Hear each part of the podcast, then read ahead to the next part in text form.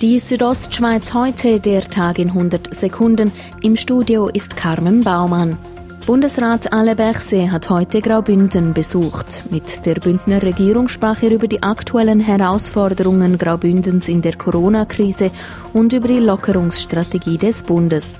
Zu seinem Besuch sagte Berse, Es hat mir sehr viel Freude gemacht, äh, in Graubünden kommen zu, zu, äh, zu dürfen auch weil das Programm, das organisiert worden ist, war wirklich hervorragend.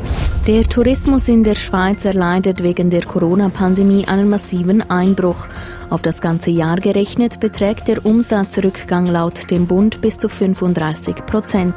Da versprechen auch die angekündigten Lockerungen der Corona-Maßnahmen des Bundes keine Linderung, denn der Tourismus wurde nicht erwähnt. Das sorgt beim Präsidenten von Graubünden Ferien Martin Vinzenz für Unmut. Wir bedauern es natürlich sehr, dass zum Tourismus viel zu wenig Angaben gemacht worden sind. Wann Restaurants wieder öffnen dürfen, ist demnach noch unklar. Die Gastronomiebranche ist jedoch bereit. Beim Bund wurde ein Schutzkonzept eingereicht, wie Franz Sepp Kalori, Präsident von Gastro Graubünden, sagt. Dieses sehe vor, dass man die Abstandsregeln halten muss, immer einen Tisch auslassen zwischen ihnen und wenn man bedient, dass äh, das Servicepersonal Masken tragen muss oder sonst einfach über die Theken rausgeht. Heute hat Bundesrat Berchse angetönt, dass zu Gastronomie und Tourismus bald mehr bekannt werden sollte.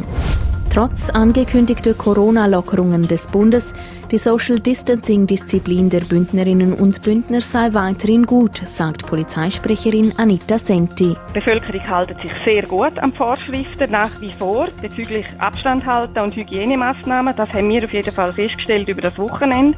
Allerdings seien am Wochenende deutlich mehr Ausflügler unterwegs gewesen als in den Wochen davor.